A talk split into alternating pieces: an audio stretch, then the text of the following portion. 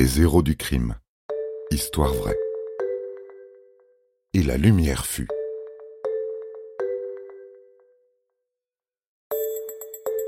Vous êtes fasciné par les films de gangsters. Le Parrain, Les Affranchis, Scarface, Pulp Fiction n'ont plus de secret pour vous. Vous connaissez tout d'Al Capone et de Mérine. Bon, eh bien, préparez-vous à entendre les histoires criminelles les plus, comment dire, les plus embarrassantes, les plus consternantes et les plus pathétiques. Les criminels dont nous allons vous parler sont plus proches de Rantanplan et d'Avrel Dalton, le plus bête des frères Dalton, que de Pablo Escobar. Un grand pouvoir implique de grandes responsabilités. Une maxime qui s'applique aussi bien à Spider-Man qu'aux agents des compagnies d'électricité. Alors certes, eux ne grimpent pas au building et ne portent pas aussi bien les collants rouges, mais ne les sous-estimez pas pour autant. Ils sont capables d'illuminer votre soirée ou de la plonger dans les ténèbres. Le jeudi 10 décembre 2015, vers 22h30, un fourgon aux couleurs de l'ERDF, une ancienne société spécialisée dans la distribution d'électricité, se gare en trombe sur le parking d'un bowling à côté de la petite commune de Morpa. Une vingtaine d'agents en sortent et, autant le dire tout de suite, les gaillards ne marchent pas droit.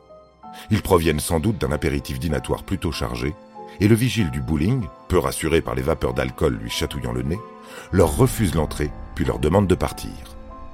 Bouffi d'orgueil, le groupe d'électriciens rebrousse chemin, tout en menaçant le vigile de lui couper le jus. Ils rôdent autour du complexe et finissent par dénicher le transformateur haute tension. Ils l'ouvrent à l'aide d'une clé spéciale, et quelques minutes plus tard, le secteur entier est plongé dans le noir. C'est la panique au bowling. La coupure de courant interrompt en plein repas un comité d'entreprise réunissant 30 personnes, un groupe de lycéens sur les pistes, et tous les clients sont évacués.